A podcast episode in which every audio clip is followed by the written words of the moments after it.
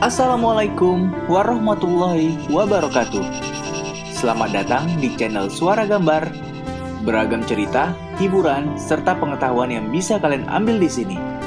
Sebelum menonton, jangan lupa subscribe ya, like dan komennya setelah selesai menonton.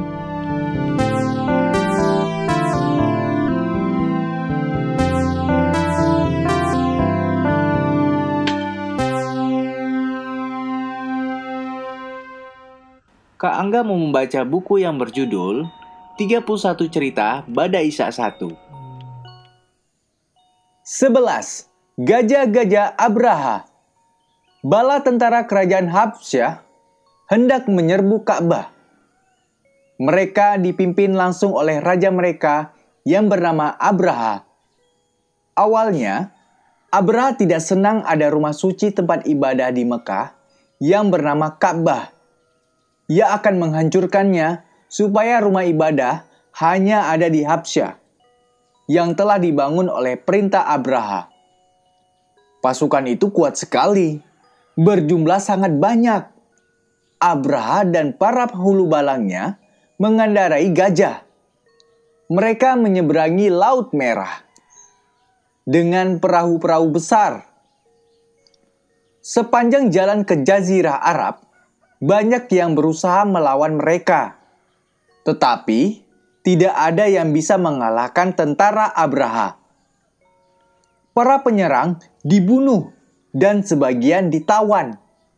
Para tawanan itu dipekerjakan sebagai penunjuk jalan dan perawat gajah.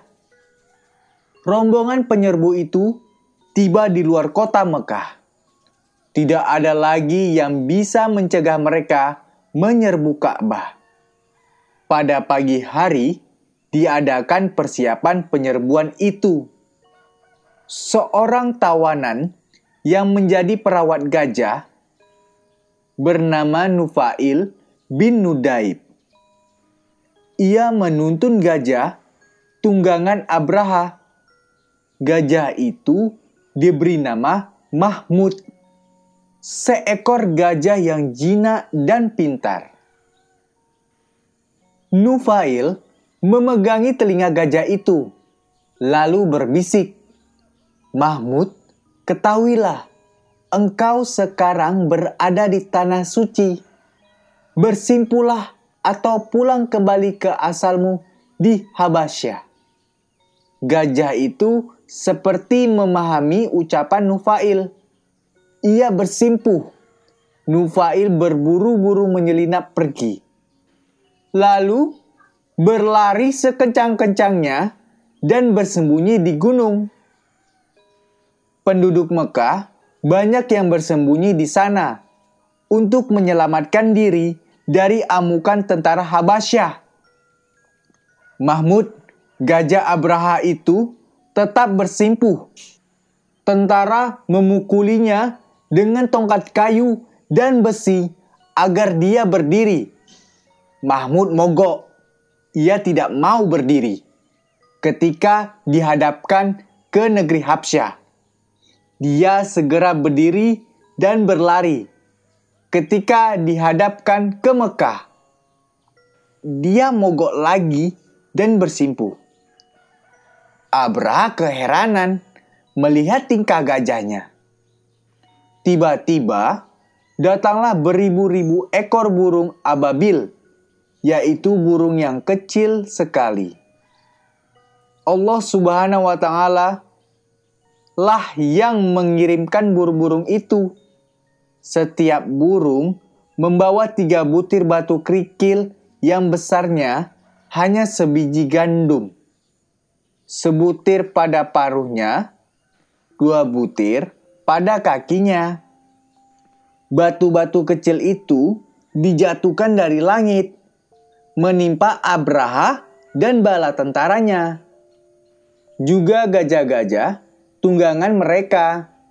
Batu-batu sekecil itu atas perkenanan Allah bisa membinasakan siapa saja yang tertimpa. Kocar kacirlah pasukan Abraha yang kuat dan tidak terkalahkan itu. Mereka bergelimpangan, tidak karuan. yang masih selamat berusaha melarikan diri, ada yang mencari-cari Nufail untuk dimintai menunjukkan jalan pulang ke Habasyah. Nufail di tempat persembunyiannya. Ia menyaksikan kekacauan itu. Ke mana mereka hendak lari menyelamatkan diri dari pembalasan Allah? Kata Nufail. Abraha terkulai. Ketika digotong oleh sisa pasukannya, keadaannya sudah mengerikan. Jari-jari kaki dan tangannya rontok satu persatu. Dari lukanya keluar darah dan nanah terus-menerus. Dalam perjalanan pulang, dia meninggal. Jantungnya pecah, sehingga dari mulut dan hidungnya keluar darah. Itulah balasan bagi manusia congkak yang akan menghancurkan rumah suci tempat ibadah. Peristiwa itu kemudian dikenal sebagai Tahun Gajah. Pada saat itulah di Mekah lahir seorang bayi laki-laki dari wanita bernama Aminah binti Wahab bayi itu diberi nama Muhammad. Pada kemudian hari, dia menjadi nabi besar Muhammad sallallahu alaihi wasallam, nabi terakhir sepanjang zaman. Assalamualaikum warahmatullahi wabarakatuh. Terima kasih sudah menonton. Yuk nonton video-video kakak yang lain.